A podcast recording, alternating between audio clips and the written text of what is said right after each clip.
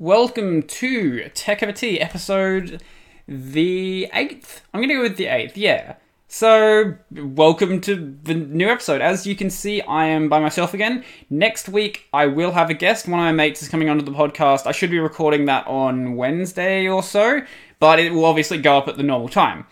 Before we get too lost on that, though, there is two things I want to say. So, firstly, it's about this main, this uh, this, this main, this this channel here, the uh, not the one on YouTube, the one on LBRY. So on LBRY, as of the recording of this podcast, I have just passed a thousand subscribers on LBRY, which is ridiculous. So I'm still at like 63 on YouTube, so the YouTube isn't growing. But the LBRY is doing really, really good. And the other thing I wanted to say is that I have also just passed 5,000 subscribers on YouTube for my main channel. So that is awesome. Honestly, I would I, I would like to have more viewers on YouTube for the podcast, but I'm happy as it is. So 5,000 on the main channel on YouTube. I think I'm like 4,500 on LBRY for the main channel, and then a 1,000 for this on LBRY.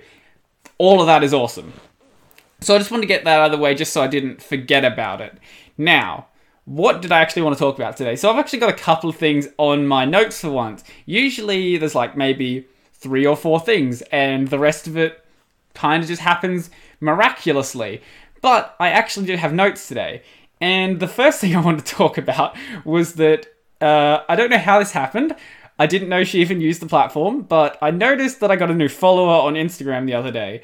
And the reason I bring this up is so I've talked in the past about how my stepdad he watches my stuff on YouTube, which is already weird enough because he's a farmer who has basically no knowledge of computers. And it's like, I'm just gonna watch Brodie's Linux content. Why? I d- I don't know why. But this one, I guess I can kind of understand. So I noticed I got a new follower on Instagram, and the new follower was my mum. So I don't. At first, I didn't know she had an Instagram account. That was the first weird thing. And yeah, because I, I was like, okay, is that actually her? And then I realized that she's being followed by my sister. It's like, okay, it probably is her. She doesn't have anything on the account she follows like the Port Adelaide football team and me, my sister, and like a couple other things that she's obviously interested in. But I didn't think she even had an account. That was the first thing that threw me off. I haven't talked to her about it. Just I could ask her if she actually has the account, or I know that if you you can just connect a Facebook account, it creates just um like an Instagram account, so she might have had that compromised. I know that both of them have had accounts compromised in the past, but I'm going to assume that it is probably her account because it sounds like something she would do. I remember having to teach her how to use email, and now she's just like joining random social media platforms and then just following her children. I don't know why she why she did that, but it was real weird when it happened, and I guess we're going to start off the uh, the podcast with a very happy note. So I think on Instagram I have 34 followers. I don't know. I don't really use Instagram that much. I just made it, post a couple of things on there, and whatever happens with that account happens with it. I have, on that note of a uh, podcast, not podcast, of social media that I don't care about that I might end up doing. I might, not saying I will, I might make a TikTok just to take the piss out of it because I know there's some Australian comedians who've been doing the same and they've been getting a bunch of views doing that. So I might do that just for the lols, but I feel like they probably do it much better than I can. Maybe I could do something dumb with it. As I said, no promises. I'm already making what? So we've got seven videos a week on the main channel. Usually four videos a week on the no five videos a week sorry on the podcast channel. Sometimes i also do a LBRY exclusive video. And then this this week last week i also actually did four clips. So i did one this one wouldn't have come out as of the recording this but it'll be out by the time you guys see this. In the last episode of the podcast connor and i started talking about stuff that he's done in the past and he brought up the fact that he decided to uh, make a rap about soup so if you want to see that, it will be on the channel. it was garbage. It was actually garbage, but it exists. So maybe that's fun to see. I don't know why it would. Why am I going to drink the water? I have tea over to the side here. Oh, I guess it's a bit. It's a bit too warm still. So one other interesting. It's not really interesting. Probably don't even care. This is the last podcast that will be. Actually, this is the last video. The absolute last video that I'll ever record on this laptop. Unless I do a video on SSH. If I do anything else, though, this will be the last video that I record on this laptop. And that is. That's weird. Also, assuming that all my parts for my new system works, because as soon as this recording is over, I'm going to go build my new system. But yeah, this is the last thing I'm using this laptop for for video recording, which is crazy because this thing's been well, I've had it for longer than I've had the channel for, but I've been using this for my video editing and my video recording since the first day I started this channel. So I don't know what the difference is going to be on the new hardware because I I would it be up by now? Yeah, it if it's not, if you're watching this on YouTube, it'll definitely be up by now. But I did a video talking about the hardware that I'm using, so that'll be like a 3900X, uh, a bunch of other stuff. But the 3900X is the main thing that really matters for this. That thing is way faster than what I've got in here. So this is an i7 7500U, which is a couple years old, and it's a laptop CPU. So. Mm, obviously that's going to be a bit of a, a bit of an upgrade because this is a four core eight thread. I think it's I think it's eight threads. Maybe it doesn't. It's not even hyper threaded. I know it's got four cores, obviously. Going from that to a 12 core 24 thread CPU is going to be a bit crazy because I'll be able to record this and also I could probably render a video in the background and it wouldn't even be noticeable, which is ridiculous and awesome, but ridiculous. Video rendering should get a lot better though, so I won't have to end up. The way I do these is I have to record them, then render them overnight because they take so long to render on this laptop. No more doing that.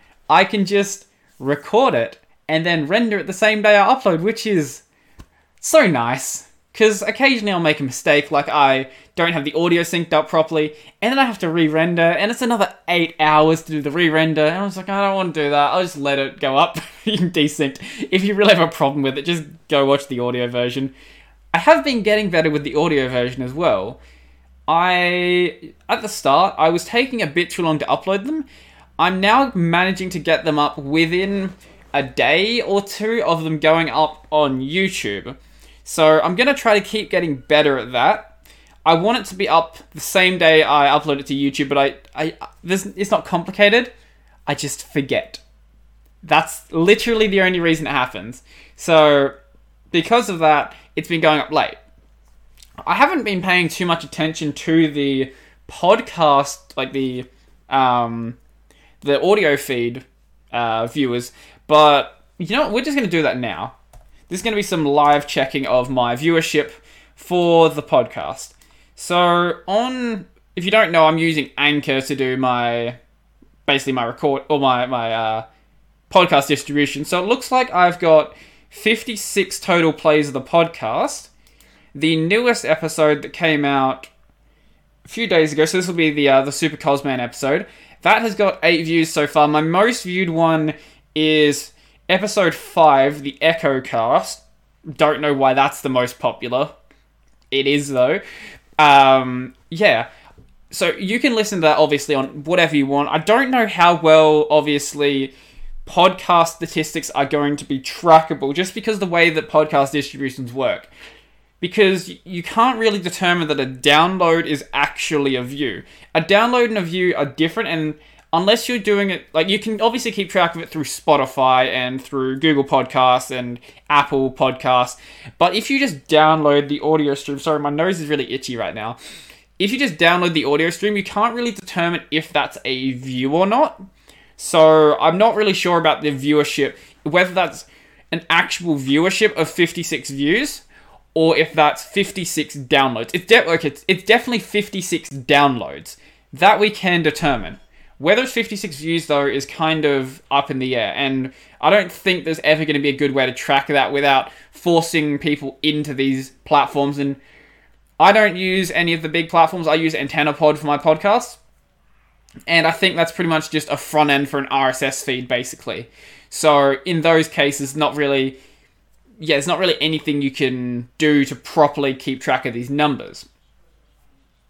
But yeah, that's that's kind of how the podcast is going. It seems to be going, it at least on LBRY, it's going really strong. I think I've been getting a bit over hundred views on most of the episodes. The clips haven't been doing as well. I think those have been getting in the realm of like thirty or so views. Usually clips do better. I guess no one cares about mine. I think the clips are doing better than the podcast on YouTube though, or at least pretty much as well. I think what happened with the podcast was I got that big burst of viewership at the start, and then everyone realized the podcast was garbage and then just left. So I got the first episode of the podcast with like 300 views, and then everything after that basically nothing. So maybe maybe the podcast will grow on YouTube, but honestly, I don't I don't really care about the podcast. This is kind of just a place for me to just rant about whatever it is I want to rant about, not really care about if it's bad for the algorithm, not really care about if I'm making a cent on it. I just kind of want this place to be somewhere that I can talk to people, where I can just talk to myself, and I can just rant about basically nothing. So I think, oh yeah, the tea's definitely cooled down enough now. I could just put cool water in it, and that would be fine, but that's that's effort, and I don't want to. I don't want to do that. So, what? My do- my dog is barking now. Oh, that's good. Anyway, this this is good content, I'm sure. So this is, I think I've had this on the podcast before. This is Twinings Af- African Australian afternoon, and yeah, it's delicious. Quality content. Uh, so I've been slowly getting back into actually exercising, and one thing I have noticed is that every time I go outside, everyone is really nice, and that like people are generally pretty nice in Australia anyway, but it's it's gotten to a weird point now where everyone is saying hello, and that is like a lot of people did say hello before, like they're just like, hmm, I'm not nod my head, say hello to you, but pretty much everyone is when I I like say hello to anyone, they say hello back. I think everyone is just really bored right now. I have been noticing there's been a couple of people going out for walks, and usually when you like you come up to a point where you're going to be in front of each other, what you do is one of you like will go to the other side of the road and you like cross each other like this. Some people don't. Some people will just like get as close to you as possible. But I, I've noticed most people are pretty much getting involved with the social distancing thing, which it is noticeable in the numbers because Australia, I think, I think specifically South Australia, didn't actually have any cases in the past 24 hours, which is completely insane. So I think at least here, we are slowing down. Now, that's not to say that everyone should come out of quarantine, because what can happen now is that there can still be a lot of people who are carriers, and then if you open everything back up instantly, what's going to happen is that it's just going to create another spike, and you're not going to slow down. So, to all of the Americans who are like, we should be able to leave quarantine now because the numbers aren't going up as quickly, that's not how it works. Just you probably should be doing selective quarantining, but just that doesn't mean that everyone can just go back to the beach now. That's not how it works. You guys should stay inside, especially the people who think they are completely healthy because what I, what I've been hearing is that there's a lot of people who just haven't been showing symptoms, which is very very very dangerous. So I, yeah, uh, this is going to be a weird one for sure. We're going to look back on this in, I don't know, five, ten years from now and be like, okay, that was a really, really weird time. Because right now, no one really knows what's going on. People can make guesses about what's going on. They can say, okay, this is what's likely to be happening. But no one really knows right now. I can say things that I've heard, and everyone else can say things they've heard, but no one yeah, as I was saying, no one no one really knows what's going on. It's kind of going to be something we look back on and say, okay, well, this is what happened. Once we can, once all the dust has settled, and we can actually take a proper look at everything, and that includes things like the the case numbers for one thing, the the actual infection rate, and the actual death rate. Now, the infection rate it's probably high or higher than what we actually think, especially if it's true that a lot of people aren't actually showing symptoms. Because if you're not showing symptoms, you're not going to get tested. And same with the actual death rate then. If people, I guess, if people weren't getting tested early on, then, like, there's talks that it, it was possible this has been around since November even. And if people weren't getting tested for it back then, then you're going to have to do. I know there's a way, or at least I've heard, there's a way to do a retroactive test where you can find out if someone had it. Once again, not a doctor, but you can find out if, if someone had it, and it's very possible people that were dying back in November, it's possible that some of them had it. So, uh, uh, yeah, it's. I don't know. That's the thing. No, as I said, no one knows what's happening right now, and it is slowly going to get better. But the other thing we have to worry about is that it the the knock-on effects. And we're starting to see them now, especially with some businesses shutting down and a lot of things like that are happening where the initial impact of the virus is kind of passing over. But that doesn't mean that the the impact of it is passing, and that is that stuff we're not going to see happen for a couple of months or a year or so where we start seeing some of the knock on effects of what happens when everyone becomes a prepper and no one's buying food. What happens there? Or what happens where you have people who are running things like movie theaters, they expect a certain amount of income every single month. They go four months and nothing happens, and then how do they pay their rent basically? That is that's kind of the stuff I'm talking about there. So it's it's very much up in the air how that's going to go down. Hopefully, it's not too bad, but yeah, I I don't know how bad it's going to end up being.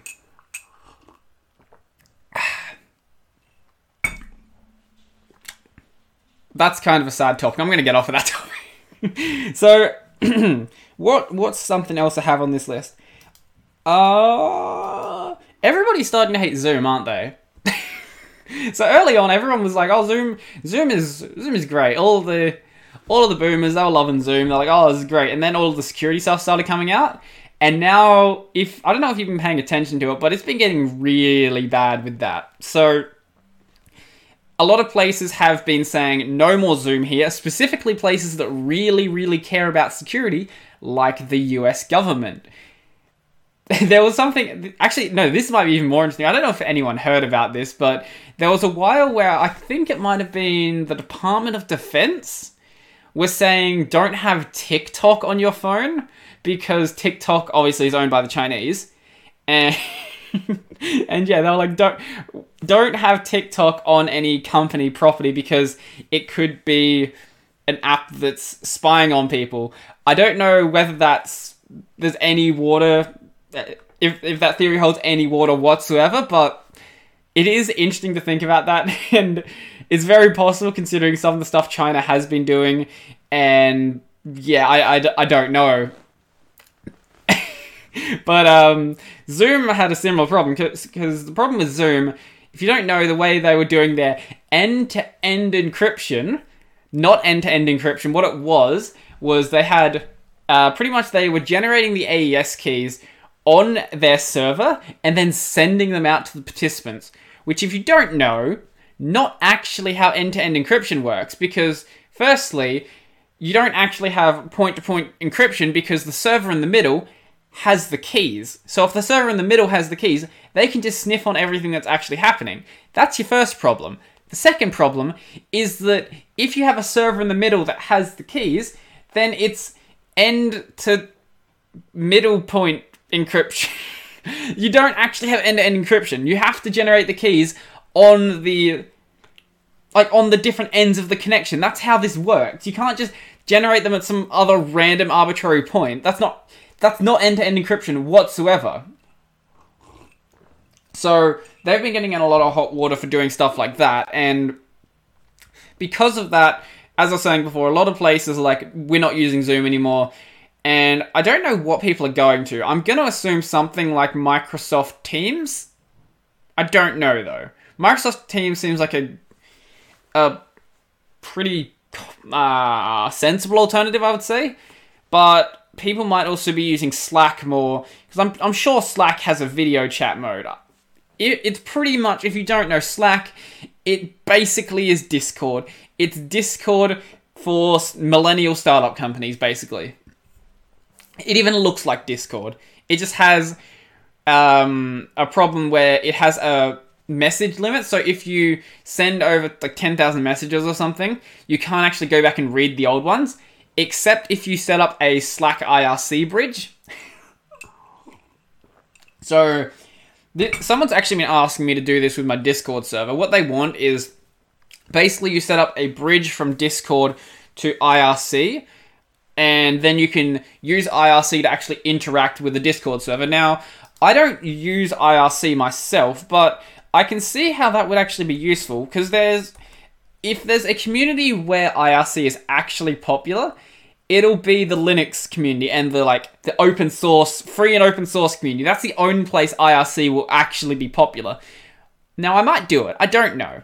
I I I'll see how many people want it and maybe there's people who are interested in actually chatting in my Discord that don't want to use Discord, and I, I get that. Especially if you are one of the like hardcore free and open source software extremists. I get not wanting to use something like Discord. For me, I've never I've talked about this before. I might do a dedicated video on it, but I am not a free and open source guy. I use free and open source software, but I'm not someone like Luke or I'm not someone like DistroTube where they are advocates for free and open source software. The reason I use it is because generally it's just a better choice. So I use Vim because it's just a better editor than a lot of the editors out there. And I use GIMP. Should I use GIMP because there's not really a better choice on Linux. But I use Linux because it's just quicker than Windows. I don't need. Okay, Windows is. It will what what's what's the word I'm trying to think of? It will just chew through your RAM just running for no reason. You'll be at like two gigs of RAM usage just running Windows because there's just so much junk that goes on in the background that it just bogs down your system. Now that's the reason I actually use things like Linux. Specifically, I use something like Arch Linux, and that's the reason I use a lot of free and open source software because it's just better software. I wasn't going to smash my hands on my desk there because people have complained about that before, and I get it. This this is an annoying sound, I bet. but as for being like a free and open source advocate, I will say if you're gonna release software, it's probably better to release it as open source software, but I I don't really care if you want to release proprietary software. I use proprietary software. I'm entirely happy to use stuff like that because sometimes it is better. Like, for example, Microsoft Word, it is just better than LibreOffice. Now, I don't use Microsoft Word because I can accept that LibreOffice. The, actually, the one thing about LibreOffice that it does do better is the interface. I don't like the modern Microsoft Office interface, but when you have to interact with Office documents, Word is better just because that's what everyone uses. Now, it's not better because it's a better application. It's better because it's the standard, and that's what everyone uses. So you kind of have to accept the standard. And that's the thing that a lot of people don't want to deal with either, is the fact that you actually have to work within standards that other people are using. Like, if you're in an actual business context, yeah, you probably will have to use Windows. I'd rather just use it in a VM and if I was in a situation like that, that's what I would do because I don't want Windows touching my hardware. But you kind of have to accept what other people are using. And even though Word technically is a worse application, it's better because that's what everyone uses. So you, I don't know. It's it's you, you got to accept what people are using, and yeah. But when it's stuff that I'm only interacting with myself, like for example, GIMP, which I'm using for thumbnails. If I was working in a context where I had to use like PSD documents and I had to use whatever After Effects saves the stuff in, then yeah, I would have to use After Effects and I would have to use Photoshop. But because I'm just working by myself, I can happily use XFC files or X- XCF? XCF, I think, is what GIMP calls its files, and I can happily use Kdenlive and whatever its file type is. I, I'll uh, not happily use Kdenlive. I will willingly use Kdenlive. Caden Live is it is worse than some of the more proprietary uh, video editors. I haven't. I've been thinking of trying it. I've or I, I have I have tried to try it. Um, I was going to use DaVinci Resolve for a while, but I couldn't get it to actually install. Now I'm not sure what was going on with that. I think that was just a problem with the AUR package. So I don't know what was happening there, but I I do want to try out DaVinci Resolve because I've heard it's pretty good. Now I don't really use most of the extra video editing stuff because, as you know, I don't do much video. I don't do much in the way of video editing at all. So I'm probably not gonna end up using most of the stuff, but maybe I will. Maybe I'll try some more complicated stuff. I probably won't because I do daily videos, and to be honest, the thing that takes the longest about recording videos isn't the video. I can like most of my videos take anywhere in the realm of 30 to 50-ish minutes to record depending on the actual length of the video. The thing that takes a while is actually editing it because obviously to edit it you have to minimum go through the length of the video and then you also have to stop and cut stuff and move stuff together and add effects and things like that. So the thing that takes the longest is actually editing the video. And the other thing is editing on this laptop. Because, as I've said before, not the quickest thing. So you'll ha- occasionally have things where it will lag, and you're like, oh, did I stutter there? Or did the laptop lag? Go back and watch it again. And then it stutters again. It's like, okay, maybe one more time because the video also stuttered. Okay, the video started a third time. Maybe I need to redo that recording. And that's the problem with editing on this thing. I get why some people just do a recording with FFmpeg, cut it with FFmpeg, and then render it with FFmpeg, and don't touch a GUI because it can be a problem if you actually care about cutting out stuff that is going to be a bit more than a bit more intensive, I guess, because it's going to be very slow, especially if you're using an older ThinkPad. Mm.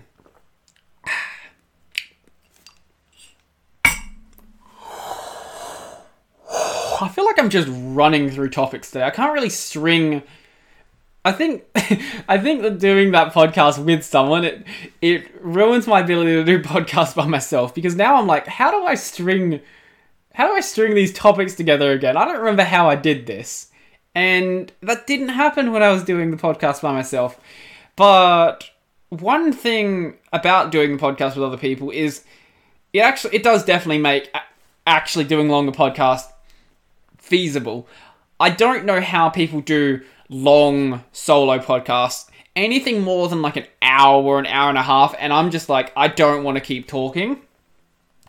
I guess if I did them live, that would be different. A live podcast I can see because then you have interaction with the actual viewers.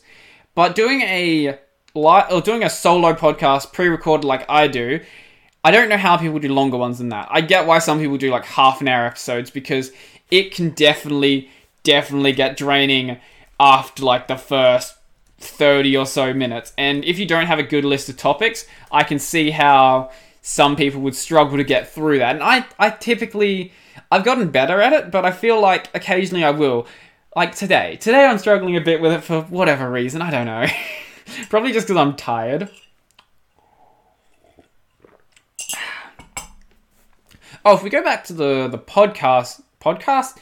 Yeah, actually, no, podcast is fine. If we go back to the podcast and the main channel for a second, I realized that after daylight savings, I actually made a mistake. I forgot to up- update my upload time. So Australia has entered daylight savings. I think that's yeah. I don't. All I remember is the clocks changed. I don't actually remember what we're act- if we're in it or if we're out it. But anyway, something happened with daylight savings, and my videos are now going up an hour late, and I don't I, I didn't. I, yeah, I didn't realize that. I completely forgot to fix the upload because I thought that other places were also going to go daylight savings. I guess the US, if they do it, they don't do it at the same time. So I just never bothered to fix it. So yeah, my videos have been going up at what would have been 8:30 a.m. Australian time, which is now 7:30 a.m. Australian time, which is I think 6 p.m. Yeah, 6 p.m. in like um, California or something, which is too late. They should be going up an hour before that, and there's plenty of reasons for it. Obviously, people upload all throughout the day, but I think YouTube penalizes you a bit if you keep moving around your upload time. So I'm going to try to move it back to where it was and see what happens there.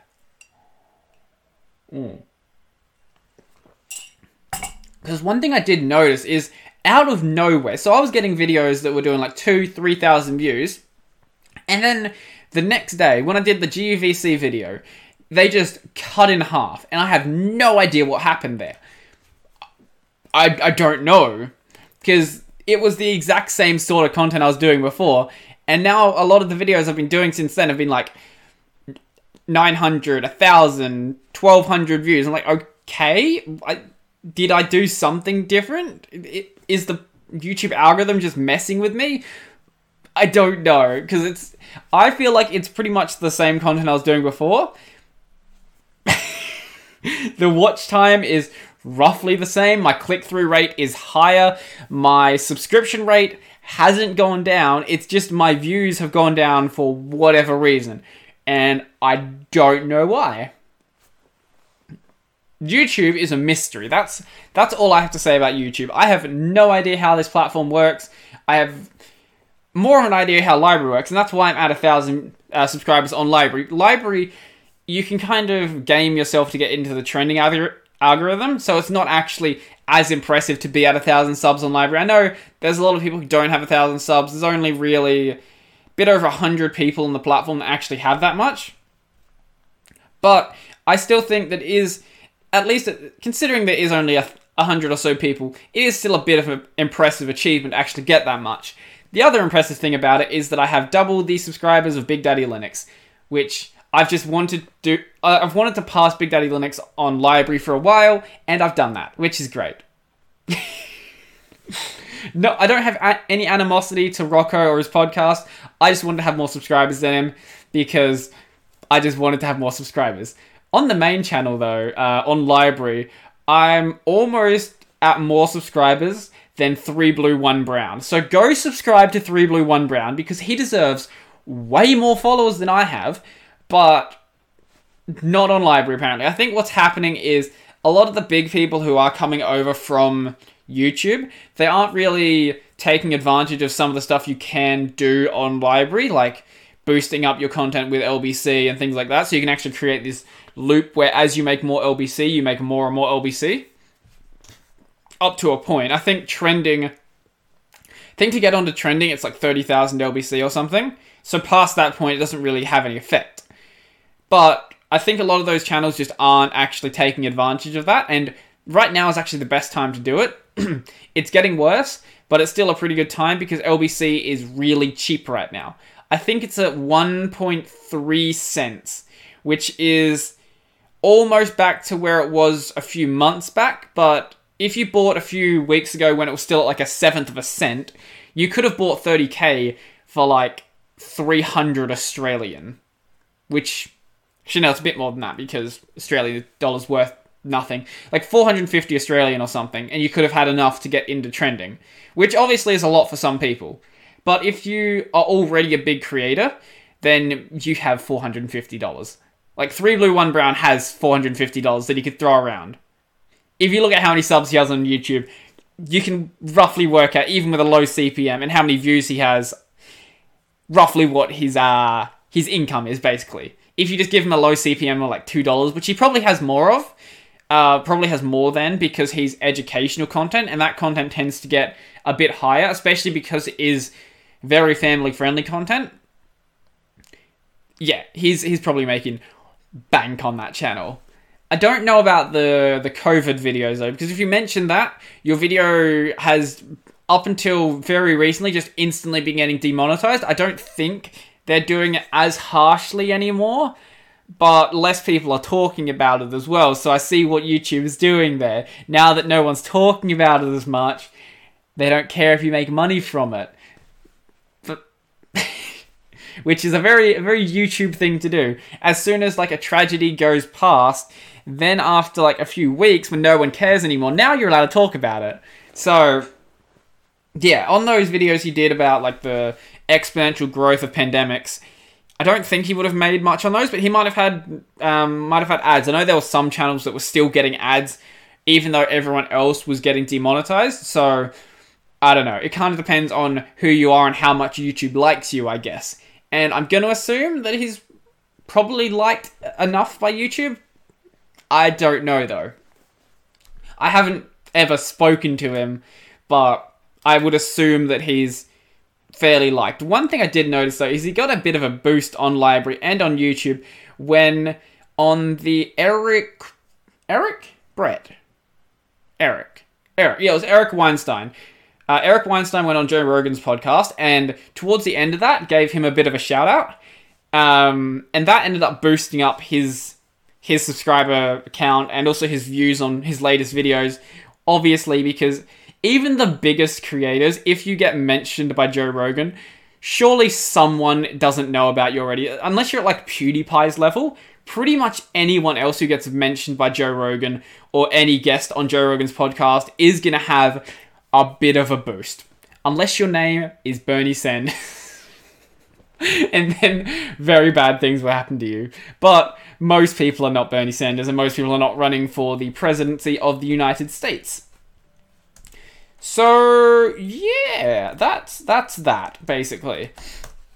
what else do we have on this list? I don't know why I'm. I don't know what. As I said before, I don't know why I can't just like string topics together.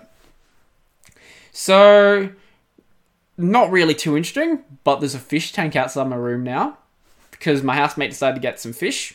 So, that that topic's not gonna last for a while. I don't even know why I put that topic on my list. Like, there's nothing really to say about it besides there's a fish tank there. Uh. Mm. Hopefully next week I'll have more to say, especially because there'll be a guest here. Um, I don't know if anyone actually cares. This is going to be way, way off topic from what I was just saying. I don't know if anyone cares about this, but um, I've been watching the I haven't actually watched the streams, but I've been watching the highlight clips from the introductions for Hololive Indonesia, which they've been really good. So if you haven't seen them and you are a fan of Hololive, you need to go watch those some of those clips about um, Moona, Risu, and Iofi.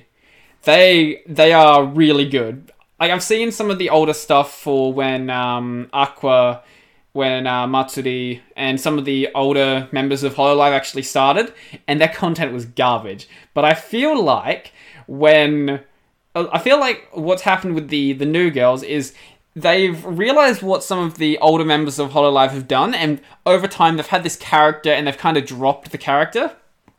But with these new girls, I feel like they've just been like, you know, what? I'm just going to drop the character from the start and I'm just going to be myself. Obviously, they still have a bit of a character they're playing. They're not exactly themselves, but they're not going as ridiculous as um, like Aqua was when she first started, or how ridiculous like uh, Miko or um, actually Miko used to not be in Hololive, but that's a completely different story. Um, when Matsuri first started because they were trying to both play like really cutesy characters. In reality, they were both massive perverts, but and that character didn't fit them whatsoever. And at some point, they were just like, you know what, too hard. Fuck it. I'm just gonna I'm just gonna be myself. And now we have just go look up um some of the Matsuri clips, especially when she's with people like Luna, or you put her with um actually anyone, and she's her job there is basically just to destroy people's character by just making sex jokes the entire time. Like, watch the clip where she was with Luna, and I don't know what game they were playing. Um, I think it was no, it might have been um Ark. Yeah, I think it might have been Ark, and she was just trying to get Luna to just say stuff that really breaks her character, and that's kind of her job. So. she does it really well. But I was saying before, um, Moona's stream, it was probably the worst out of the three of them, or at least the clips that I saw from Moona's stream. She seemed really nervous. She was recording on a laptop, which obviously made her uh, recording freeze a couple of times because they, if you don't know, the way Hololive typically does it is with Live 2D, which is a, a rendering thingy, basically an animation tool to do live, um, basically live 2D uh, animation, which is really cool. And you, you kind of make like a similar to what you'd have for a 3D rig, but it it's very very close to what you'd see in a more 2D style, which I think is really cool and really does fit with what's going on with Hololive. But I was saying before, Moona was probably the most nervous out of the three of them. She kept bringing up the fact she was nervous as well. She didn't really have any really quirky stuff about her. Um, besides the fact that she was nervous, obviously. Then you went to uh, Risu's stream, and she's already completely uh, like she's got herself set already. So um, in that clip, she talked about how she wanted to do a a collaboration with uh, um, Korone, and basically as soon as like as that stream ended, everyone started making memes about the two of them because she is like a squirrel character and Korone is a, a dog character. If you haven't seen if you haven't seen her stuff, um, and people just started making memes out of the two of them. And uh, also after all of that happened, she got tweeted at and was like, "Absolutely, I'll do this collaboration." And then you had Iofi's stream, which also was great. um, she's like uh, her character is like an alien or something, and she got ditched on Earth, and yeah, basically it, it's a they've all got weird backstories because they're obviously in Hololive and they're gonna forget about the backstories in like two weeks and they're just gonna do whatever they care about. But I was really surprised by one thing from those streams. All of them were really good at like multiple languages. So I am a I'm a horrible horrible um, monolinguist. I can speak English. That is all I can speak. But even Moona, who wasn't great at Japanese, she she could still f- speak fluent Japanese, and obviously she would speak Indonesian, and they were all fluent in English as well. But then you went to Iofi's stream, and she was like, "Oh yeah, I can speak like seven different languages." Like, I'm sorry, what? You can do what? I think it was obviously Indonesian, English, Japanese. There was like Korean, German, and some other stuff on there as well. And obviously, she fit that into her character. I think, I think her backstory thing for why she could speak so many languages was the fact that um, on her home planet they only spoke one language. So when she came to Earth, she was like, "I'm gonna learn a bunch of languages." Whatever the reason for it, um, Hololive Indonesia is really good, and one thing it does go to show is that you can do a cutesy voice in English without it sounding horrible. Funimation, you need m- new staff. All of your dubs are horrendous and every single female character in a Funimation dub sounds awful because they are trying to sound cutesy in a way that just doesn't make sense. But when you look at what was happening with the the Hololive Indonesian girls, all of them sounded cute, and yeah, like what are you doing, Funimation? You literally pay people to dub stuff, and you can't find people who are actually good at voice acting. I don't know how Funimation is this bad at it, but I I wasn't planning to talk about Funimation. Um, I, I don't like Funimation for other reasons. We're not going to go into that in this one, but they've got um, they've got habits of changing scripts to push political genders, but we're not gonna we're not gonna get into that in this video. Um, so what was I saying? Right. Um, I'm I don't know. If I'm bored, I might end up actually just watching some of the Hololive Indonesian streams they all they all seem like really good characters so i i might do it. Now obviously i've got more productive things to do with my time so i probably won't. I'll probably just stick with what i'm doing with the rest of hololive which is just watching some of the clips and just enjoying it like that. But maybe i'll watch a stream with Iofi and uh, korone that might be fun. That that probably will be fun actually.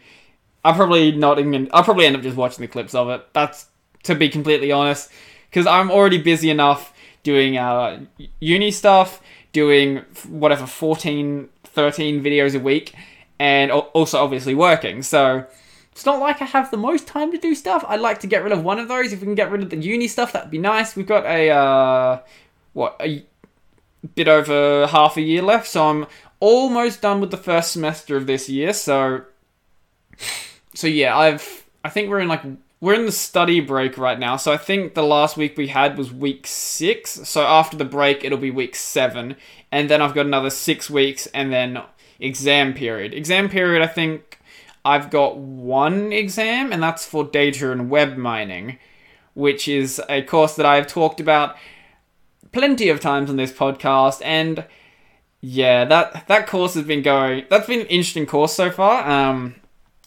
and it's actually been getting worse. So.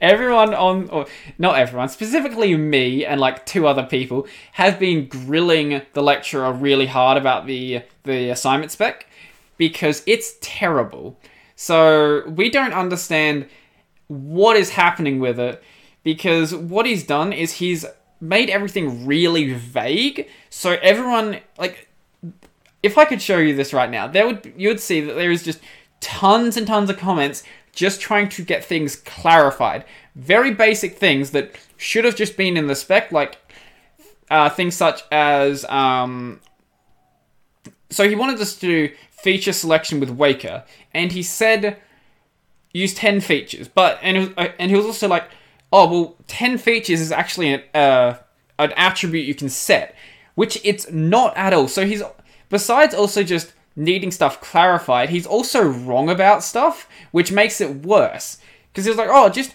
feature select 10 attributes now there's only one combination of stuff in Weka that will actually get you feature selects oh they'll actually do feature selection with 10 attributes with a decision tree so it was a mess to try to work that out. And he was like, oh no, you can just do it with anything. It's like, no, you can't. That's not a thing you can do. But besides that, there was other stuff like um, people trying to clarify what he actually was even asking with some of the questions. Because the other problem he has is that so it's it's three main questions with like four sub questions under each one, except it's not actually four sub questions. What he's done is he's taken like three questions, put it into one sentence, and then just like merged it all together. So in reality, there's more like eight or nine sub questions per question. So I'm honestly thinking of just to take the piss out of him, I'm going to rewrite the assignment spec, post it on the forum, and just say, hey, I'll accept payment in Bitcoin, or here's some other methods you can pay me. Because I think just rewriting the spec will make it easier. Now, I don't think he's rewritten the spec in a couple of years because this dude is real lazy. And this is the case with a lot of the lecturers right now. They are just not redoing their lectures. All they're doing is they are recording, um, not, not recording, they are taking their lectures from last year and re uploading them. Now, the problem with this now, I've got someone saying, oh, but the lecturers are probably busy doing research. No, they're not. The thing is that they had this two, three hour block every single week to record a lecture. It's not like they suddenly have stuff to do during that block. They still have this time where they could record it, and they're just not doing it. So you've got, especially with this dude who, as I've said in the past, will just walk away from his webcam and then just yell from the other side of the room, and you can't hear a word he's saying. He has, in uh, week six, realized that, I guess because people that year were complaining about it as well, saying, you cannot walk away from your microphone if you are trying to record. That's not how this works. Use a lapel mic. Just you. If he didn't like the thing is, the uni gives people lapel mics. He doesn't use it. But lapel mics are also really cheap, so you could go buy one. I know that you can afford one with a lecturer's salary. Don't pretend like you can't. You're just really lazy. But the thing he should have done is just re recorded the lectures from his house because he's not doing anything during that time anyway, so he could just do that. So, yeah, I, I don't know why he's not. Okay, I know why he's not. It's because he he's one of these lecturers um,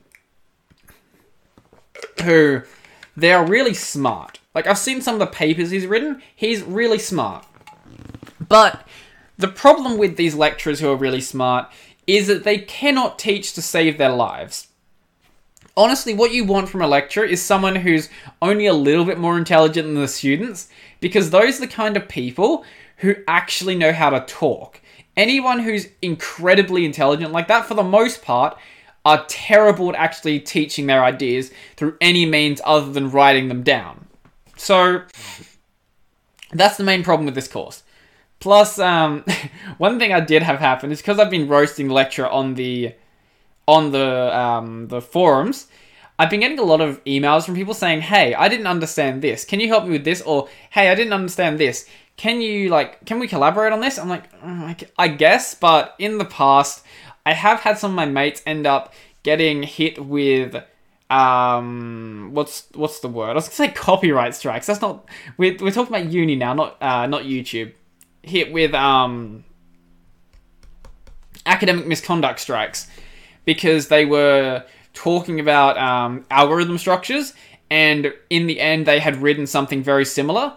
They didn't actually copy each other; they had their own um, their own stuff they'd done.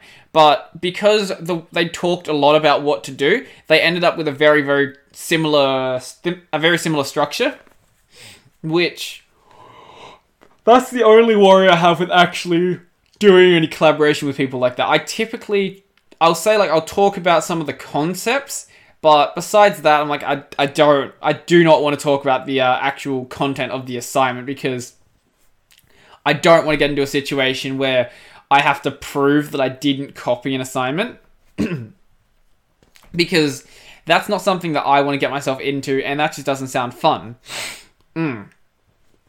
So, oh my uh, my voice is starting to, to hurt right now. My voice is starting to hurt. My throat is starting to hurt. I don't know why.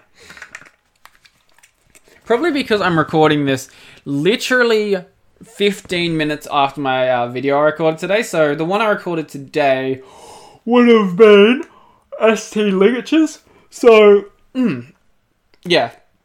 I recorded ST ligatures today. Um, and I'm recording this basically directly after that. So in reality, even though I'm only at like 50 minutes of recording, I'm really at like an hour 10 of recording in a row. so, yeah. Even though when I'm talking to other people, I guess because I'm not talking the entire time. When I'm talking to other people, uh, it's it's a bit different. Like when I did that video with uh, Connor, which was like two and a half hours long. I guess because I'm not talking the entire time, there's periods in there where you can actually have a break from speaking. That's the only weird thing when it comes to actually doing stuff by yourself. I think it would it'd probably be similar if I was doing it as a live stream as well, but I guess it kind of just depends on the day, really. Because some days I'm fine to be like, oh, I want to go for like an hour and a half today. Today, I, I don't know how long I'm going to go for, to be honest. As I said plenty of times, I'm already struggling to string stuff together today for whatever reason. So, mm, I don't know how long I'm going to actually take this podcast for. oh, I don't know if you heard that. My my back clicked. One thing I did notice is my wrist has actually gotten better. I don't know if I've even brought this up on the podcast before, but I have uh, lots of wrist and shoulder problems from doing stupid things at work, mainly lifting things I shouldn't lift. But recently, you can hear it. Yeah. Yeah, I've got. Yeah. Um, it, it sounds bad, but my wrist actually doesn't hurt anymore. I can actually do push ups on it now, which is a big improvement from what was happening before. Because if I put even like a little, actually, is there anything? No, there's nothing here. Uh, this would work. If I put like this much weight on it, that would be too much, and like that hurts. Now it's fine. I don't know why. It does this from time to time. So, I, well, the problem I think that it caused it initially was lifting pallets at work. So I used to be doing uh, and work when I was like when I first started at the uh, supermarket. For a while, I did night fill, then I did storeman and night fill, and then I did storeman. Store, then I sorry, then I did night fill. Uh, storeman work, if you don't know, is basically the dude who brings in the deliveries in the morning. So I was there from 5 a.m. to about 3 p.m. when I did those. It was once a week, and the rest of the days I was doing night fill. That in and of itself is already bad enough, but what was happening then was when you're there first thing in the morning, even though it's actually against like health uh, restrictions to you know lift a pallet by yourself, you're the only one there, so you have to do what you have to do. What they should be doing is I don't know how they've gotten away with this for so long. What they should be doing is having two people on so you can have two people lifting stuff but they don't. So yeah, I had to lift. Basically, the way I was doing it was I would lift up the pallet onto the stack, and then you basically just lift it up like this. So obviously, putting the weight down on that that would explain why doing things like this would hurt occasionally. Um, but what I've noticed is fixed. Honestly, has just been stretching. So just rotating the wrist really and stretching and stuff like that has actually it has a big effect. Anyone who says that stretching doesn't actually have an effect on stuff like that has either never tried it or is a liar because it really does. Now, obviously, if it's too bad, you probably should go and see someone who's a professional about it, not a chiropractor. Chiropractors are not doctors. You should go see a uh, um, a physiologist. I was going to say a physician. No, that's not the one I'm thinking of. You should go see a physiologist about it, and they can be like, okay, well, we can do this and this. They're probably going to tell you just do stretching anyway, unless it's really bad. And then obviously, if it's so bad, like if a, you need a hip replacement or something, that's a bit different. But when it's something like your shoulder, a lot of people usually just don't stretch. Like I, I've been bad for it for a while, especially when I was just sitting down, not really doing much. Like when I do, because what I'll norm like most of my days, what I'll do is I'll sit here, I'll go have breakfast, then I'll come back, record the first video, then I'll edit the video, then I'll do some uni stuff, and then I'll go to work. So I'm usually sitting down for eight, nine hours a day. Obviously, I will stand up from time to time, but most of that time I am sitting down. I would say maybe it's like half an hour or so when I'm standing up. So I tend to not stretch much, which is something I noticed real badly when I started to go from those walks because the first day was fine. Second day, not as fine. Third day got really bad. Third day, like, this is just walking. Even though I do a lot of walking at work, I try to walk slowly because I'm lazy. Um, but when I was actually going, like, okay, I'm gonna walk, I'm gonna actually take this seriously. Now, I know it's walking, you can't take walking too seriously, but I would actually, like, try to walk quickly. I would realize about 10 minutes in, it's like, oh, my legs feel like they're on fire. This is great.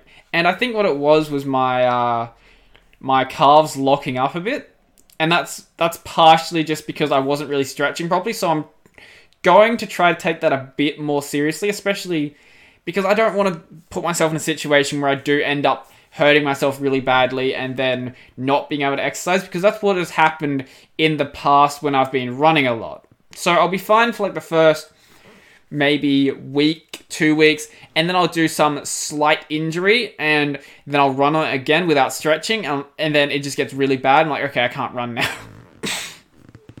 this this chair makes way too much noise. I can't even buy a new one. That's the thing. Um, we'll get into that in just a moment, but what I was saying, running, right. I would hurt myself when I'm running, and then I just wouldn't be able to. And then obviously, once you stop running, that's when running gets hard again. So the thing about running is you kind of have to just keep going. Even that, and the thing is, there's a difference between oh, this kind of burns a little bit. Like if if I feel my calves are hot, that's like I I, I recognize that that's just me kind of being a bitch about it. Um, I can obviously push through that. And if you do push through that, after another 15, 10, 15 minutes, you realize, oh, it, it's fine now. It's kind of just you getting into that motion of moving. Uh, but there's a different one where you can actually, if you've ever done any, like really just any level of exercise, you'll probably notice that there is a difference between that and then, oh, this actually hurts. I should probably do something about it. So, obviously, early on, there can be I'm not an expert. As you can probably tell by my physique, I am. I'm definitely not an expert in exercise. Um, but obviously, early on, it's very difficult to tell the difference between those two. They feel very similar, but once you've been doing exercise for long enough, you will notice there is a difference between you're being a bit of a bitch and this actually hurts and you need to do something about it. And if it actually does hurt, then you probably shouldn't be putting strain on it because you can obviously inflame that injury and make it far, far worse. So, if you are starting to exercise now that you're not working and things like that, obviously keep that in mind. Don't go too hard at it, even though you might be really bored. Don't do like five, six hours of exercise a day because you have nothing better to do, unless your name is Joe Rogan and you're trying to kill all of your friends. If you're anyone else, I would recommend obviously take it slow. There's a, a good plan you can follow that I did for a while, which was a uh, Couch to 5K. It kind of takes you through this process of doing um, walking and then jogging, walking, jogging, and you're doing uh, slowly smaller and smaller increments of walking each time, and eventually you get to the point where you, I think after like 50 days or something, or 30 days, you're at the point where you are uh, running 5Ks. And I might take that up again. I think I think what people need is they need some sort of strategy to get themselves to the point where they can actually go 5Ks. Because the thing that the big thing that's really difficult about doing that is most people don't know what it feels like to move for 5Ks. Go the first thing you should obviously do is just walk 5Ks and work out what 5Ks actually feels like to walk. And then obviously you can start throwing jogging into that over and over, uh, over time and you get to the point where you'll eventually be running that that length of uh, that length of distance. And I was doing that for a while, and as I said, I got lazy because I got I I made excuses with uh, uni and stuff. I was like, okay, I'm busy or this and that. And now that I'm actually busier, I'm like, okay, I should probably actually exercise because at the time, I wasn't making content on YouTube. I was just I, I didn't actually I wasn't actually busy. I was doing uni stuff. I was working. And everything else, I could have just moved around. Like if I watch a little bit less anime that day, which I haven't watched in a few months, which is sad. I want to go back and actually watch some of the stuff from the last season that just passed. But um, at the time, I was kind of just making excuses for why I can't do this. But what I, I'm this might just be a me thing, but I've noticed that when I make myself busier, I make myself more productive. When I don't actually have things to do, I'm actually like I, I do less work. I that probably doesn't make sense what I'm saying. What I mean is that when I have more free time, I get less done. If that makes sense. So even if I'm so say I'm doing videos, I'm doing uni and I'm working. If I take the uni out of the equation, out, out of the equation, not out of the equation, out of the equation, I'll have an extra like 4 or 5 hours a day. What I find is that if I don't find something useful to fill that time with, I end up just wasting that time away. So I don't know. Maybe maybe we get two podcasts a week when that happens. I don't know. I might do that. I might be bored and decide to fill that time. If I don't fill that with something productive, though, basically what ends up happening, I'm like, oh, I'm just going to watch YouTube for a while, which some people might consider productive depending on what the rest of your life is like. But for me, I feel like that's a bit of a waste of my time. Obviously, I'm not saying I don't watch YouTube content, as like obviously everyone does, but why can't I get this camera where exactly where I want it to be? That's probably fine. Um, obviously, I'm not saying that I don't watch that sort of content, but I feel like if I if I leave myself in a situation where I can watch it for as long as possible without it affecting the other things I have to do, then I end up spending too much time on things that I shouldn't be spending time on. So if I fill that time with productive things like I'm gonna start exercising, I'm gonna start doing this, I'm gonna start doing that, then I'm yeah, I'm, I'm just more productive in the stuff that I do that I actually have to do. So on the days where I work early, I manage to get my podcast done and my uh, my videos done and my other stuff that I want to get done. Even though I really have a couple of less hours that day, I still get everything I need done it's just I think it's just a commitment thing really. So you have to you have to be determined and actually train yourself to actually, you know, put that effort in even when you don't need to put the effort in. That's the big thing. Like as as you've probably heard if you ever, I, I know I bring up Joe Rogan a lot, but I do really like his podcast. As he says a lot in that, like uh, dedication and commitment are things that you can actually train. If you push yourself harder and you say, I am going to be the person who runs every single day, then you will get better at doing that. And obviously, those, those skills can then transfer into other fields. So if you're going to say, I am going to run every single day, I'm, I will run 5Ks every single day, then putting in that effort will actually transfer to other things you want to do. Like, I, I don't know, I will record this content and I will record it better than I did the previous day. That dedication I feel does actually transfer. And I have noticed that even though it's only a slight slight change, as I did start picking up getting into exercise, uh, picking up getting into exercise, as I did start getting back into exercise again, it does have a bit of an effect on the content I'm making. I feel like the big problem I had recently with my content was I I feel like I talk too quickly, at least at least in some videos, and that seems to be a problem when I record at night. Now I know in this podcast I've probably been rambling really fast, but it gets really bad when it's technical content. When it's just whatever garbage that comes out of my head, it's a bit different if you can't really follow along with what I'm saying, that's a bit different than if I'm doing something technical and it's a tutorial. If it's tutorial, you kind of need to be able to follow what I'm lo- what I, I I cannot string sentences together. What I'm actually doing in that video. So lowering my cadence a little bit and then getting that uh, content out in a way that actually makes sense for the viewers, it does definitely make that content better. I know some people do like the faster style, and if you like the fast style, feel free to turn up my uh, turn up my videos to 1.25 times speed. I don't know if when you do that, it actually um, on YouTube you can see on your creator's dashboard you can see the engagement time. I don't know if when you raise your watch speed, if it actually changes how long you're engaged for, if it goes off the video watch time or if it actually goes off the time on the page. I feel like it's probably the video watch time. So even if you watched at double speed and you watch a 10 minute video in five minutes, that'll still uh, still be counted as 10 minutes of watch time. But YouTube, they might have a more complicated way to do that. I'm not really sure. I haven't looked into it myself. I don't think anyone's ever really considered whether that's a big deal. I don't think there's many people who watch videos on double speed. but um, the thing I was going to say before was that I was down. Oh, yeah, we're just gonna end that topic there. Not no segue. Uh, we haven't been doing that the entire podcast anyway.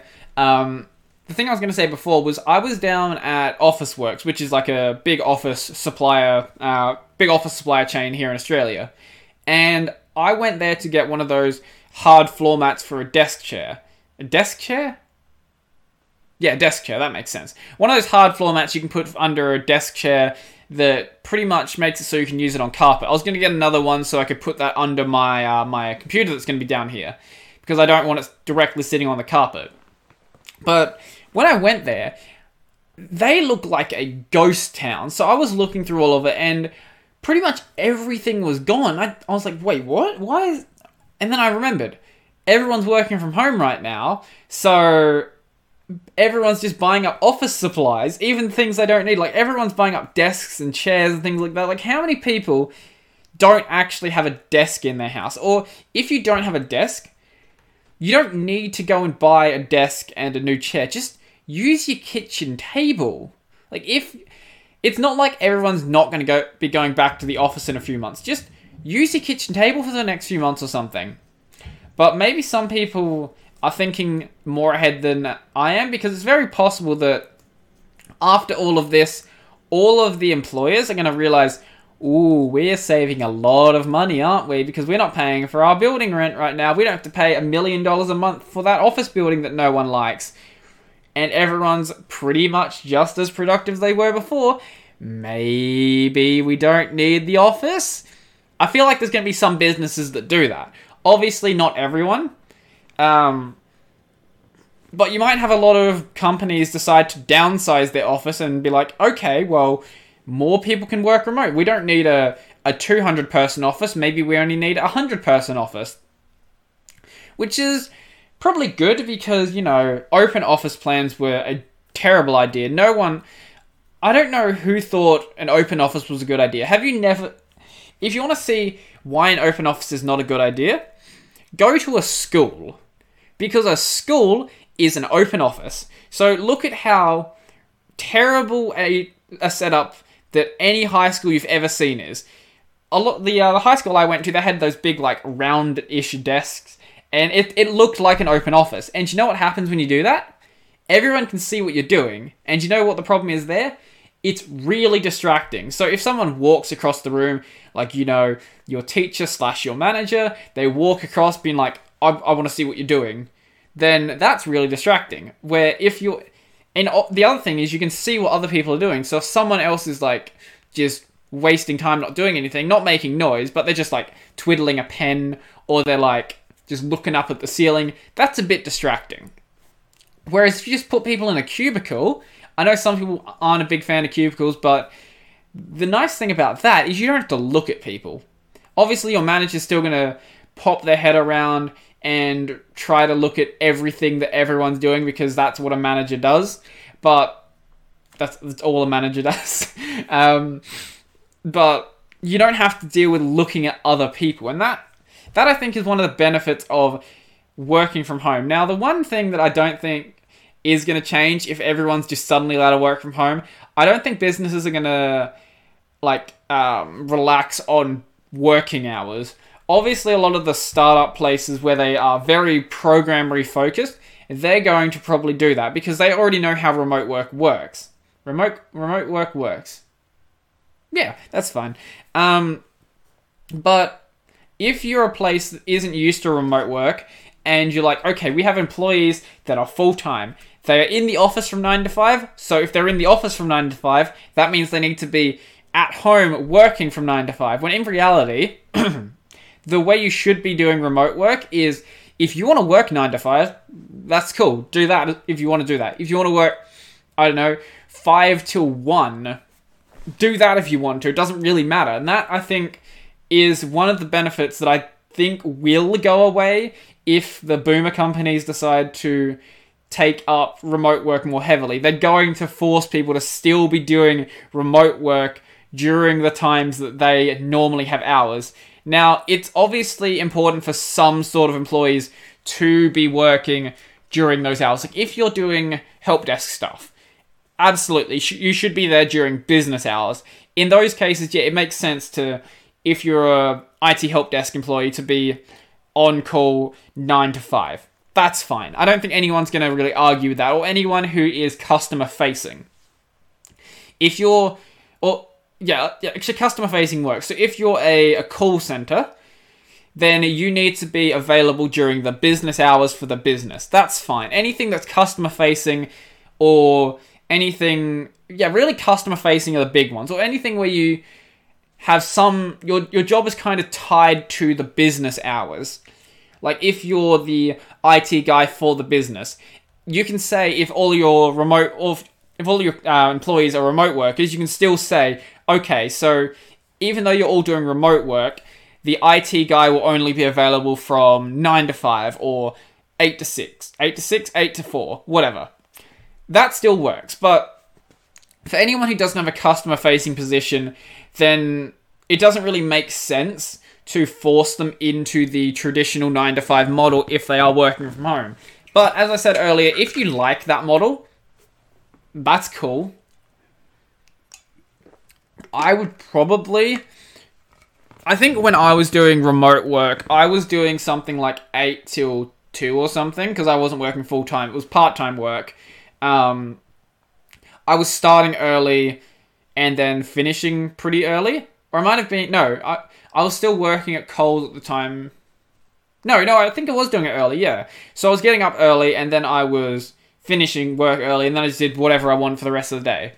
That was during the time when I was pretending like I didn't have time to do exercise, which obviously was nonsense because I was working 20 hours a week and I was at uni, which is less than what I'm doing now because now what I'm doing is I'm working about 10 hours a week plus I'm doing uh, what what does my videos end up being about? So let's say let's say about average I'm doing 3 hours a day on video content and that's just my main channel. So that's 21 hours there. Then I've got my podcast which I would say adds another 5 or 6 hours when it comes maybe we'll go 5 hours. So when it comes to recording it editing it, cutting out the clips, making all the thumbnails. Let's say that works out to be about four or five hours. So I'm working 10 hours a week on my job, 25 hours a week on my content creation. I also doing uni, so that's also 20 something hours a week. I think I have less time than I did then, and I'm still finding time to exercise. Turns out that you you probably have time and you're just really lazy about it, and that is for most people. Now, obviously, not everyone is like that. Some people actually do have busy schedules. Like, I don't know how Joe Rogan finds time to do stuff, for example. I, I keep bringing up Joe, but he does like two, three hour podcasts in a day sometimes. And he has a family. And he has another job, like as a as a fight commentator.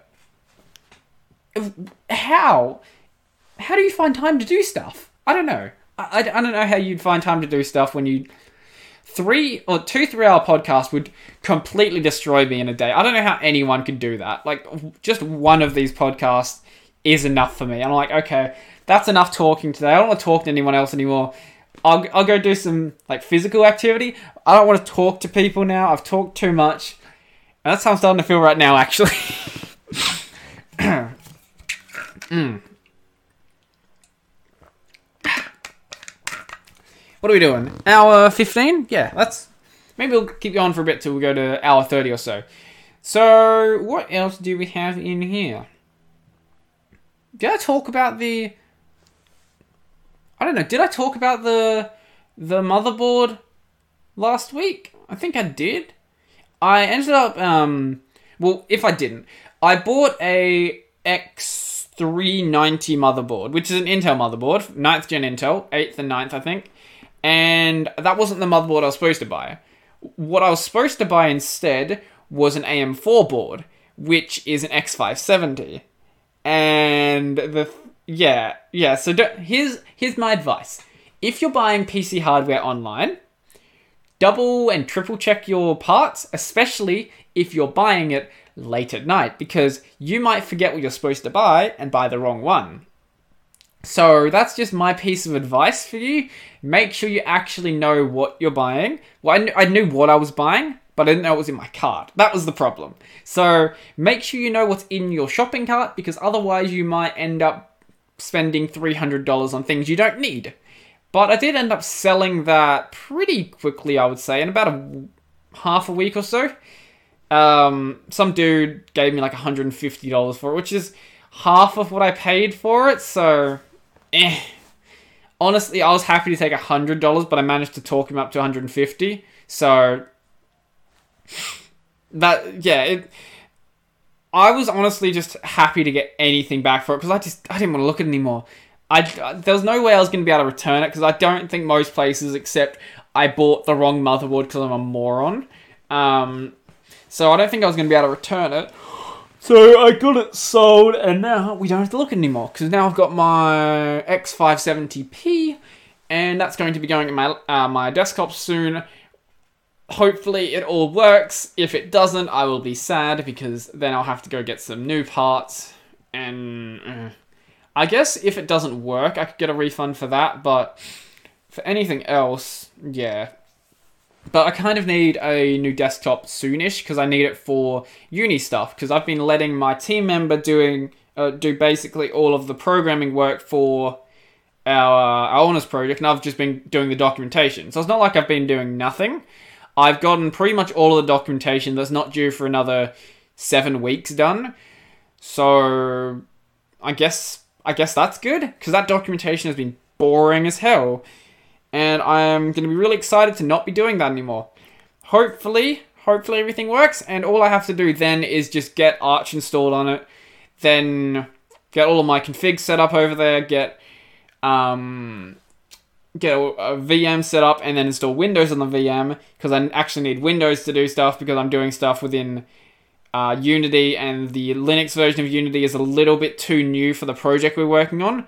I think we need it's one of the older LTS releases, and yeah, it's it's gonna be easy if I just do it on Windows because I think I can download an older version of the package, but getting it actually working, oh, and like getting the project working and all of that, just it's gonna be easier if I just do it on the OS that the project was written for. And yeah, hopefully that goes well.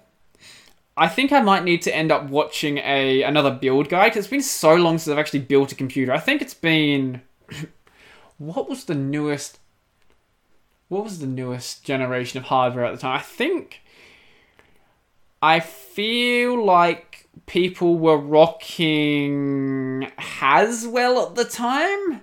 So fourth gen Intel. maybe fifth gen Intel. So it's been a good few years, but really nothing's changed.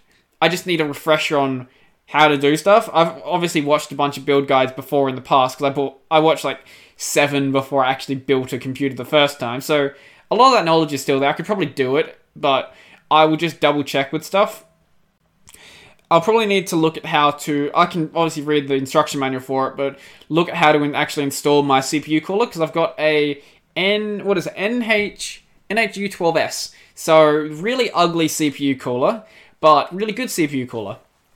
And yeah, it's it's a, a Noctua cooler. So if you know anything about Noctua, you know that all of their coolers and all of their fans are beige, beige and white because of course it is. I don't I don't know why they do that. I feel like they do that just to just to make it so the only people who buy their hardware are people who actually want good hardware, not people who just want good looking hardware. I know at one point actually they still do them. You can get the uh, the blackout fans for the Noctua coolers and obviously for like case fans.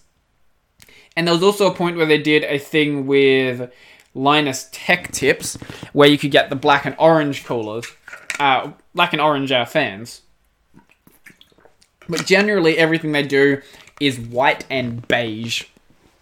So, yeah. Um, yeah, that's that's pretty much it for the the computer. It should, yeah, I don't know. oh, I, I almost forgot about this. So on my notes, I've got written down. Uh, I've accepted my toilet paper fate and then I put an addendum to that, which is uh, not anymore, boys. So I I think I was down to three rolls as of a couple of days ago, and then my housemate managed to find a nine pack, and then my work now has a bunch of eight packs. So we're now at like whatever that that works at 20 rolls something like that which is it's not not great but it's better that'll last a month and a half or so I, I haven't actually worked out the numbers for how long that'll actually last but I was at the point where I was like, you know what? I've just accepted my fate. So if we run out of toilet paper, I'll just use tissues. It's fine. Or I'll get a hose. Or, you know, you can obviously just go to the shower and just do a bit of stomping, whatever you're into. but this has made me really want to buy a bidet when I uh, when I get into my own place because really, really that's a much cleanlier way. Like think about it. Is there any other part of like this? Um, is there any other part of your body where if you got shit on it, you would just smear it all over your body? No, no, you wouldn't because that's gross. But you do it with your butt, so that's a bad idea, pretty much. So I'll probably get um, like you can get uh, bidet attachments, which I know have also been going up in price um, because obviously people couldn't buy toilet paper, but they actually could. That's the thing. You could always buy toilet paper, but you could only get it in like the big industrial crates. So you know how in um, public toilets and offices, they'll usually have those big, massive rolls. You could still buy those. You could even get like two or three ply versions of those, which I didn't know existed. Um, but you can only buy them in four meter by four meter crates. So it's not exactly the most economical way. Actually, it is pretty economical. It's not the most um, feasible way to do it. I don't know how much would be in a box like that, but yeah, a 4 meter by 4 meter crate. Because you can only get them from like the big office supplies, and they don't sell single rolls or just little packs of them. You can only buy what you'd need for an office, which I was considering because it is really cheap.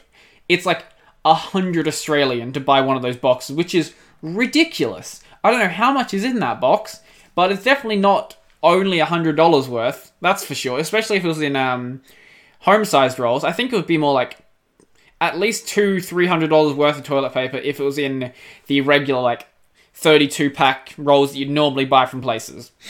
Um, but yeah, that was an option. I don't know how long it would have taken to ship though, because everyone everyone's shipping is taking a really long time right now, just because it one it's Easter, it's, it's going through Easter, uh, so obviously shipping was slow because of that. And then you had all of the quarantines and all of that stuff. So there's less people doing deliveries and there's more deliveries happening. So you have less people working, more deliveries happening, and it just doesn't work. So a lot of the delivery companies were hiring people, but anyone who well, I don't know how many people they would have ended up getting. I'm sure there's a lot of people who were really struggling for money who were like they will happily do delivery work, but I feel like there would have also been a lot of people who'd say, "Well, I'm not going to risk myself by doing that." So I don't know how many people they would have ended up finding for that. Presumably, it's it's going to be fine at some point. Don't know though. I think the thing we'll end this on is have you been looking at the prices for webcams? So I've got a Logitech C920. Go onto eBay and look at the price for a Logitech C920. You will be shocked by how ridiculously expensive it is. This was $120 Australian, which is about 60 or $70 US. That's the normal price. $300 in Australia. I've seen oh, prices higher than that. I've seen $400 as well for a C920. What's happening is, um, I think, I think what has happened is early on, a lot of the businesses were buying them up so they could give them to their employees, and because of that, the the uh, stock started to run short. When the stock started to run short, you had a bunch of opportunists who also started to buy the webcams as well. So they bought up all the webcams. They're now sold out basically everywhere. I don't think you can actually get a C920 or a C922 or a Brio for that matter. So all of that happened. And then what they started to do, because they're sold out everywhere, just jack up the prices. Because no one's going to stop you charge like overpricing for a, a webcam. Obviously, they were um, on like on eBay and on Gumtree and on Amazon and stuff they stopped people selling toilet paper at extraordinary prices. Extraordinary, ex, extra, extraordinary. I think extraordinary is correct. Um, exorbitant. Exorbitant is the word I was thinking. Of. Exorbitant prices, but no one's talking about what's been happening with webcams. People are trying to sell webcams for double and triple and even quadruple the actual retail price just because people need them for work. Now, obviously, that you don't actually need them. If you have a phone, you can use Zoom on this. You can be like, I'm going to talk in front of people like this. That's an option.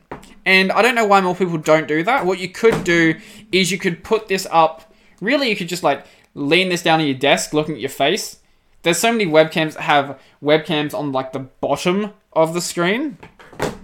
So people are going to be looking up your nose with those ones anyway, so it wouldn't even be that much like worse really. But what you could also do is just stack up some books or something and kind of just create like a, a pseudo stand for this, and really that would be just as good. Maybe even I think the if you've got a modern smartphone, the uh, the webcam on, or the the webcam, the camera on this is better than any webcam. And if you've got like a Galaxy or anything like that, or an iPhone, then yeah, the camera on this is going to be better than any webcam, but I think there's so many people who don't realize that you could just do that and they're trying to buy up webcams instead. But as I was saying, the initial oversale of them was probably businesses. And then you had the opportunists, and now you have people who are like, I need a webcam when you don't actually need a webcam. I was looking at buying a second one because on the podcast, my guest has to look at basically my internal webcam, which from time to time will decide to color correct on white and decide to make my face completely white, which isn't the best look. Sometimes it's fine, sometimes it's really bad. So I wanted to get a second C920 or like a C922 and have that as my uh, my basically my um my podcast webcam so that they still have a good look of my face instead of just having to deal with that terrible one and I will need the second one with the uh, the podcast though, uh, because when I do it on my desktop, they won't actually have a webcam stream, which is a little annoying. So maybe I could share. I guess that's an option. I could share my screen and share my recording of or share my OBS thing to them. That would be a way to do it, I guess because it's not really. I guess maybe next week I'll record the podcast on this. Maybe this isn't the last episode that'll be on the laptop. Maybe I'll do one more because I'm trying to get a webcam. Actually, I'll probably do like another five more if that's the case. I don't know. I might I might just accept that they like my guests just won't have a webcam stream. And they'll just have to look at nothing the entire time. Or as I said, I could just do my ghetto uh, screen sharing one. That is also an option as well. So we've just passed over an hour and a half. So you know what? I think I'll end it there because I've kind of I'm, I don't know how good of an episode this will be. Really, I feel like this was kind of a a lackluster one, especially after last week. I feel like last week was actually a pretty good episode. So if you're coming from that one as your first one and you're watching this one, you're like, oh, this is a little boring. And yeah, you, are probably right, it is a little bit, but maybe maybe people found it interesting. I don't know.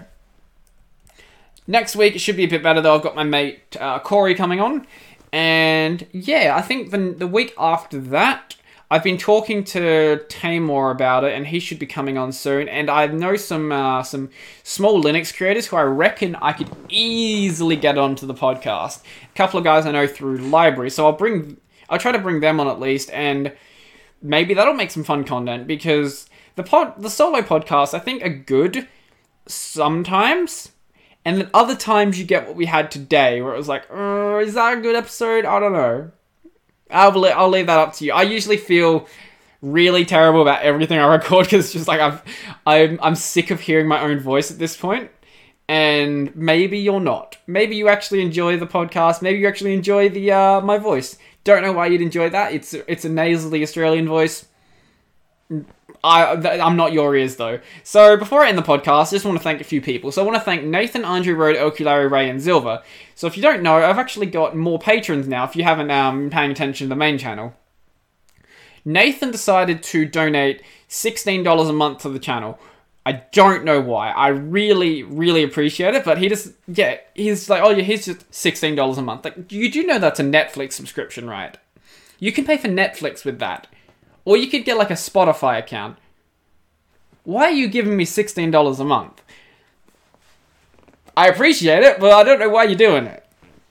So, yeah, that. Thank you to all of those people. Uh, there'll be links down below for the audio version. If you're already listening to the audio version, you know about that already. But if you don't, links down below check out the audio version. Also, Amazon affiliate links to buy the gear I use to make these videos, like my lights, my webcam. Can't buy the webcam, you can buy the lights though and I think that's it actually. Um, alternate video platform, BitTube LBRY. No, I don't have BitTube for this. I'm thinking my main channel. Alternate video platform LBRY is also YouTube, obviously, and I'm rambling. Uh, I'm going to end it there. I still don't have a outro for these, so you know what? I might just play the the top contender for my, my new intro. I did play this last time when I was